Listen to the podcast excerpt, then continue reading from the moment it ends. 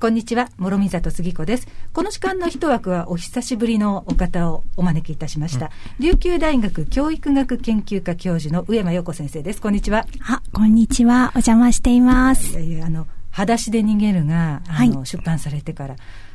お忙しいでしょうと思います。はい。もう飛び回ってるのはよく存じておりますが。先生、あれから、はい。まあ結局その、沖縄の女の子たちの状況っていうのは、少しは何かいい方向に変わったんでしょうか、あと、裸足で逃げるが出たのが3年半くらい前になるかと思うんですけど、調査自体はあの9年前に走らせた調査なんですね。で、あの、その時点で会ってる子たち、10代だった子たちがもう今20代後半になっています。で、あの時もかなり沖縄の状況シビアだなっていうのが、あの、言われましたし、まあ私の感触もそう思ってたんですけど、えっと、今、その風俗の調査の後に若年出産女性調査というのを手掛けてるんですが、うん、ますます厳しくなってるのかなという感触はありますね。っていうのは、あの、貧困施策、あの、これは尾長さんがですね、データ取って、あの、日本で本当に初めて沖縄県が貧困がどれぐらいあるかって発表し、それに対して手こ入れをどうするかっていう形で進みました。うん、あの、一定それが効いてるところもあるとは思うんですね。だけど、間違いなく調査の子たちに関して見たら、不登校開始年齢は降りてきてるんです。うん、前の調査の時には、中学校で不登校になった女の子たちで、特にまたキャバクラで働くことが多い子で、働き始めの年齢はやっぱり若いです。うん、あの、これは東京なんかの調査とまあ全く違っていて、うん、15、16、17くらいでは働き始めてたみたいな子たちがベースだったんですが、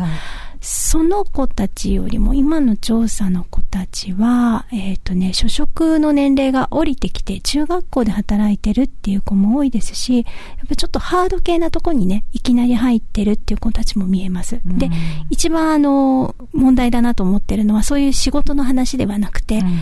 早めに不登校になっちゃってるので、お友達を作って日常をつるむみたいな体験が剥奪されている。うん、だからそのことが、あの、困ったことが起きた、起きた時に誰に相談するかとか、あの、束になってこの問題をどう処理するかみたいなことが必要な時に動きづらくなってるなと思ってます。うん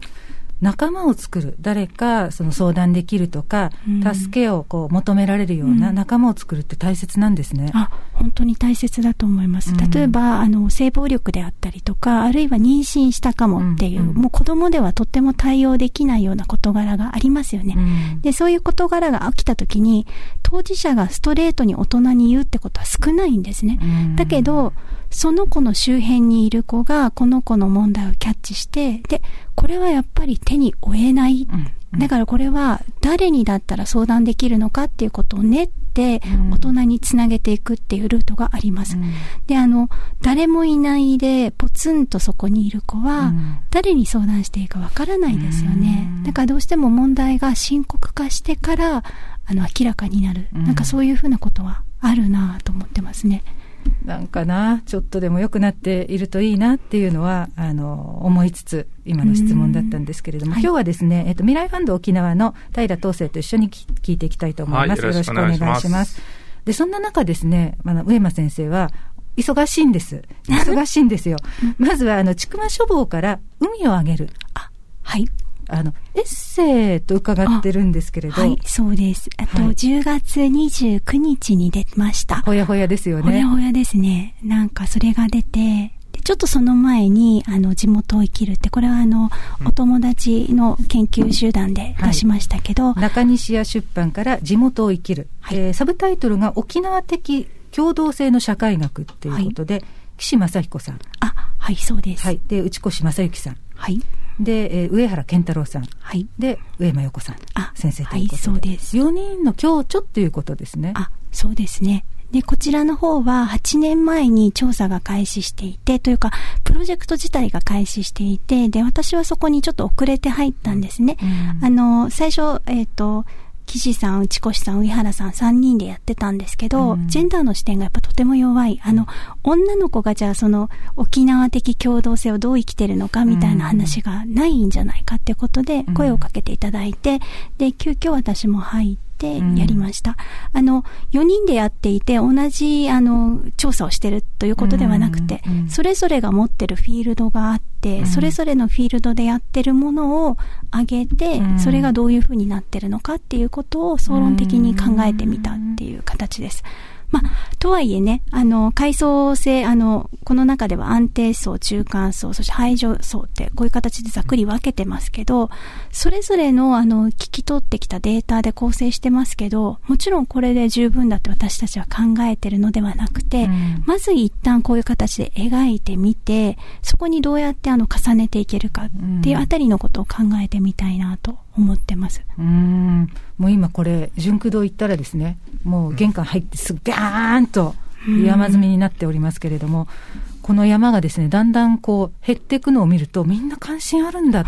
て、私は思ってるんですけれど、東生さん、どういうふうに今、お感じになってます？そう。あのいわゆる定量的なあの調査っていう形というよりはど、どちらかというと、あの、本当定性的な、ある人にフォーカスをして、そこをしっかり聞き取っていくっていうスタイルを取っていくんですけど、うん、文学的にというか、読み物としても非常に読みやすいし、うん、あのーあの、すっと入ってくるということで、うん、あ、こういう記録の仕方っていうのはね、うん、あ、もと、もちろん、ルポの形ではもともとある手法だと思うんですけど、うん、これを沖縄の中でこうやって、あの、聞いてもらえるっていうのは、なんか生々しいし、あ、今沖縄こういう感じなんだっていうのは、むしろ、まずは統計とか調査よりは入りやすいのかなと思いました。だから、これに重ねて、あのー、もエビデンスが入っていくっていう形になっていくとね、もう少し、あの、入り口としてはとてもいいなと思いました。読むと少し暗い気持ちにもなりますし、自分ってどこの立場にいるんだろうとかって自分のことを考えたりもするし、あ、うん、沖縄ってやっぱり階層社会よねっていうところを、あの、身につまされる部分がとても あります。はい。なんかあの、えっ、ー、とですね、序章と一章があって、うん、で、序章のところは、あの、まあ、なぜこれをする必要があるのかっていうふうな形の解題的な意味がありますけど、一章の分は割と量的に、あの、公式データを使って、あの、沖縄っていうのがどうなってるかっていうあたりなんですね。はいはい、で、その中でもやっぱり階層差っていうのはある、あるような場所で、ただそれがなんかこう見えなくなっていくっていうのはどういうことなのかっていうことで、それぞれの階層群ごとに、あの、沖縄はどう見てるかとか、あの、ネットワークの作り込め方がどうなってるかとか、で、あの、学校、との関係がどうなってるか、学歴達成の特徴ですね。はい、だからそのあたりのことを見ながら、あの、それぞれの行動の意味っていうことを、まあ、出しているって、まあ、そういう本になりますかね。ただ、すごく高いんですよね。だから、こんなに売れるとは実は思ってなくて。3200円プラス税。いや、でも、今、そうですね、その、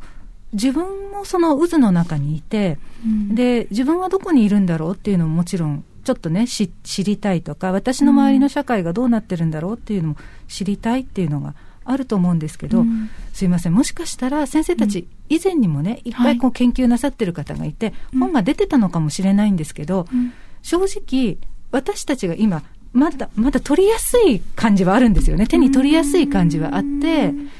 で、それと社会的なものから見て、手に取らざるを得ない気持ちになるっていう状況はあるかも。っていうのは、本屋で並んでるのを見て、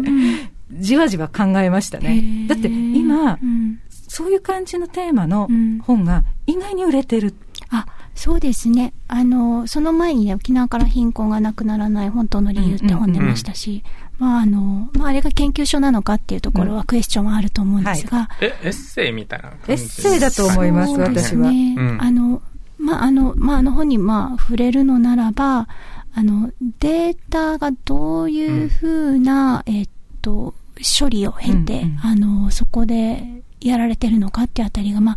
見えないっていうのがちょっと致命的かなとは個人的には思ってるんですね。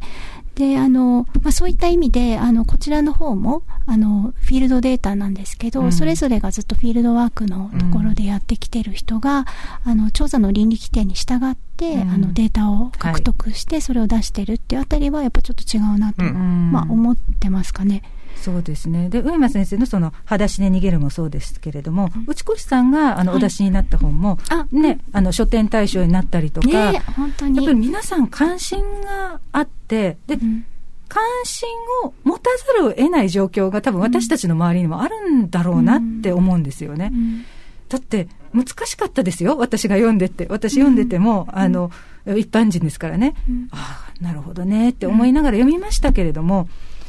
うん、でも皆さんそこを買っていくっていうのは、まあそういうことなのではないのかなっていうふうに思うんですよね。だから多分待ったなしの状態なんだとあ、そっか。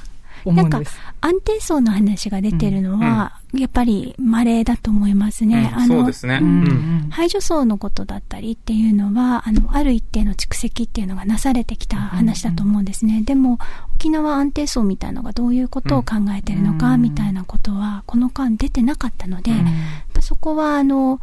私も含めてなんですけど、打ち当たりしながら考えるみたいな。そう、身につまされるって、はい。ちょっと思うのはそこですよね。うーん。だからまあ、これをね、きっかけに、でもあの、の本当はこうなってるんじゃないかとか、うん。自分の知ってる人の語りはこうなってるかだったりとか、うん。違うフィールド調査のデータの蓄積だったりとかうん。っていう形で、あの、やられると面白いなとは。そうね、うん。どんどんここに重ねていきたいなというところは思いますね。うん。これちょっと面白い形で本が出ましたね。うん。うーん。いや、またね、ちょっとこの暑さに物おじせずに、私も挑んでいきたいと思います。ねえ、分厚いですよね。分厚いですけれど、ね、いや本当に分厚いですよまあでもほら、400 4人の共著ではい、それぞれの研究から見えてくるものっていうのをまとめてらっしゃるので、うんあの、まあ皆さん、4分の1ずつ読むつもりで いきましょう。はい。はい、あの、中西屋書店から地元を生きる沖縄的共同性の社会学、現在ね、あの、出版されておりますので、はいお読みください。はい。まあそして、まあ上間先生の海をあげるあ。これ、千曲書房から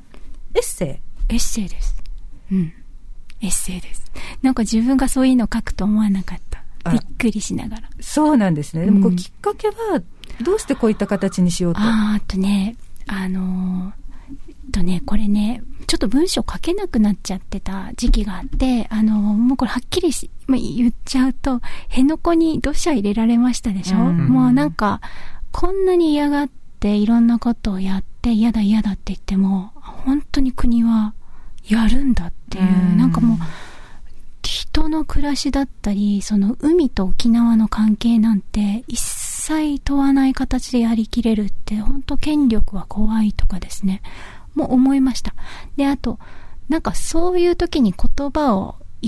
なんか意味があるのかな、みたいなのがあったので、あの、たくさんの原稿断ってるんですよ。あの、やっぱちょっと書けない言葉が出てこないっていうのがあって、で、書けなくって、で、ただ、あの、調査は、またなしの調査をしているので、うんあの、女の子たちには会い続けて、割と淡々と生活は送ってるんですけど、この文章を書くっていうことがもともかく難しい。うんで、あの、千曲の方に移られたんですけど、柴山さんは裸足で逃げるの担当編集でもあったんですよね。で、あの、柴山さんにも約束してる原稿いくつかあったんですけど、ちょっともう今書けませんって言って、うんで、あの、無理っていう話をしたら、SNS 見てくださっていて、うん。で、Facebook に書いてるようなことを書いてみてはどうかっていう話をされて、うん。で、アリエルの王国っていうのを書いたんですよ。で、自分でも、あ、書けちゃったっていうか、あの、まあ、書きながら泣けて、な、なんで自分が傷ついてるかがよく分かったっていうことがあって、うん。で、あの、で、読んでもらって、柴山さんにですね。で、あの、他に何が書けそうかっていうことで、結局、海と沖縄の関係なんですよ。うんだからそれをテーマにした形でいくつか書きたいことがあったので、うんダダダダダと書いて、えーっと、5、6本かな？書いたところで連載をしようって話になって始まりました。で、ウェブチクマの方で1年間連載していて、だいたい1つのエッセイにつき2本くらい他のものも書いてるんですね。で、その中で、あの、言いたいことに近づいたなっていうものを発表するっていう形で、うんあの、まとめてたものを書き下ろしを加えて、うん。で、出版という形になっています。うーん。またね、あの、これまでの、まあ、研究をね、まとめた本とは違ったものをお出しになしたなって思ったんですけど、うん。やっぱりそこには上間先生から見える沖縄だったり、うんね、ね、感じている沖縄だったり、その周囲うん。っていうことなんだなって今思いましたね。う。ん。そうですよね、でもうん本当になんだろうな。うん。国のやってることが本当どんどんひどくなってるっていうふうに思ってて、うん。でこれだけ貧困問題っていうのが明らかになってきたけども全然施策打たれてないんですよね、でコロナの状況の中で本当もともと厳しい層がさらにダメージを受けてるみたいなことがあっても、マスク配布とかですよね、はい、うんはい。もう本当に何をやってるんだみたいなことがあり、うん。あのも結局そうやってなんかこう諦めさせる歴史がもうずっとこうルル続いてると思うんですね。うんうん。で、その中で疲れてるし、言葉も作れなくなっていってるうんうんし、うん。というのがあるんですけど、日常で何を見てるのかみたいな話ならば、あの、紡ぐことはできるし、うん。あの、もう一つ念頭にあったのは、東京にいる人たちにも届ける言葉があるんじゃないかってあたりのことを考えながら編みました。非常にあれはあの、政治的な本だと自分では思ってます。うん。うん。ね、本当に疲れてくるとか、うん。もうどうせ何やってもっていうその諦めっていうのは確かにありますよねう。んでも、でもねっていうところなのかなって思いました。うんうん。としさん、面白いね。こういう方がいるんだなって、しみじみ思います。自分のね、痛みとか、この傷とかをこうやって、なんかアウトプットできるっていいですね。うんそれがちゃんとね届くのもいいなってうんうん思います。そうですねう。。うん僕にこの本ね、海をあげるの本、まだ回ってこないんですよ回ってこない。うちのスタッフが今、ハマって読んでるから、ちょっと待てって言われていて、必ず読みますんで、ちょっと待って。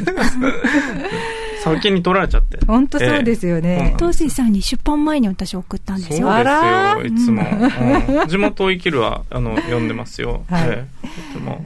まあね、あのー多分沖縄を今生きてる方うんがお読みになったら、その共感する部分とか、またそこからね、刺激を受けて、何かうん皆さんの言葉が出てくるかもしれません。手に取っていただきたいなって思います。はい。あの、海をあげる。こちらは、ちくま書房から発行し、まあ、出版しています。エッセイ。エッセイですね。というぜことでひ手に取ってください。はいお願いします。もうどこでも買えます。はい。はいそうですね。まあ今日はですね、琉球大学教育学研究科教授の上間陽子先生に来ていただいたんですが、いつもでも足りないんですよ、時間が。時間が足りないので、今度はまたちょっと違う角度から、はい沖縄のまた今っていうのをお話聞かせていただきたいと思いまわす。かりました。残念ですが今日はタイムアウトとなりました。先生どうもありがとうございました。はいお招きくださりありがとうございました。